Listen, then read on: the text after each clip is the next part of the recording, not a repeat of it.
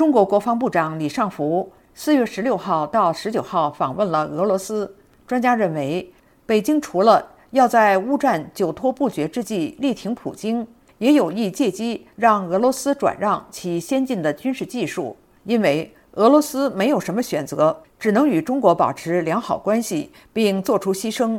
请听志远分享美国之音记者孙成发自华盛顿的报道。志远，好的，陆阳。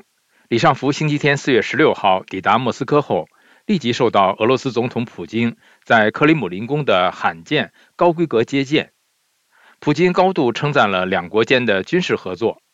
李尚福则表示，中俄关系胜过冷战时期的军事政治联盟。华盛顿邮报最近报道说，遭透露的美国国防部秘密文件披露，美国截获的俄罗斯情报显示。中国曾同意向俄罗斯提供军事援助。欧盟外交政策负责人博雷尔星期一警告说，中国对俄罗斯侵略乌克兰提供任何形式的军事支持都是不可接受的。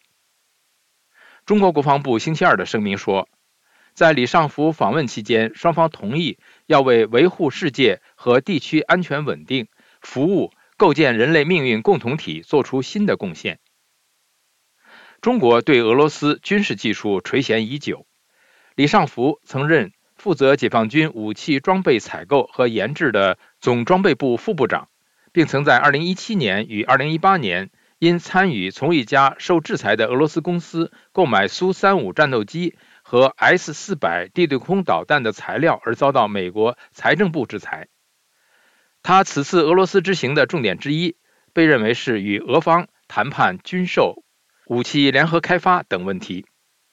所谓的中俄军事技术合作，长期以来基本上是中国买，俄罗斯卖，远不是中国所希望的共同研发。中国不满俄罗斯老是留一手，而俄罗斯对中国仿造盗窃也一直心怀不满。华盛顿智库战略与国际研究中心的中国力量统计说。在过去二十年中，至少有十七起中国间谍和黑客窃取俄罗斯军事技术的案例。此外，中国还经常违反与俄罗斯武器供应商的协议，对俄罗斯设备以逆向工程，以生产自己的设备。中国复制了俄罗斯的苏 -27 战斗机来开发歼十一战斗机，并对苏 -300 SAM 系统进行逆向工程，以生产其红旗九中远程防空导弹。二零一九年，俄罗斯国有国防公司俄罗斯国家技术集团曾公开表示不满，指责中国在过去十七年中卷入了多达五百起的未经授权复制其设备的案例。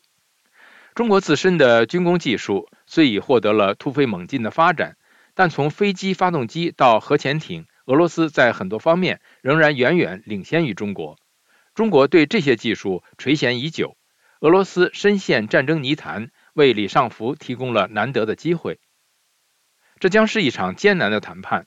美国前太平洋司令部的舒斯特说：“但最终，普京想要继续他的战争，他需要中国人的支持。”乔治华盛顿大学教授萨特说：“如果说俄罗斯过去还对中国颇有戒心和微词的话，现在已是今非昔比了。俄罗斯没有什么选择，只能与中国保持良好关系，并做出牺牲。”陆阳，美国之音时事经纬，感谢志远分享记者孙成的报道。李尚福访俄，力挺普京之余，垂涎技术转让。